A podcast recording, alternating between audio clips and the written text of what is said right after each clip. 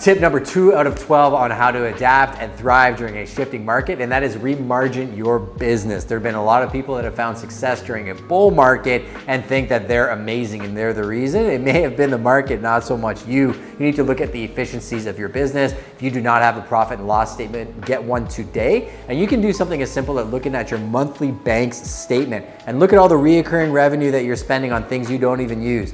Think of it like the gym. GoodLife's business model does not work if 90% of the people that are signed up show up to their business. So, what are you spending money on that you don't need to be?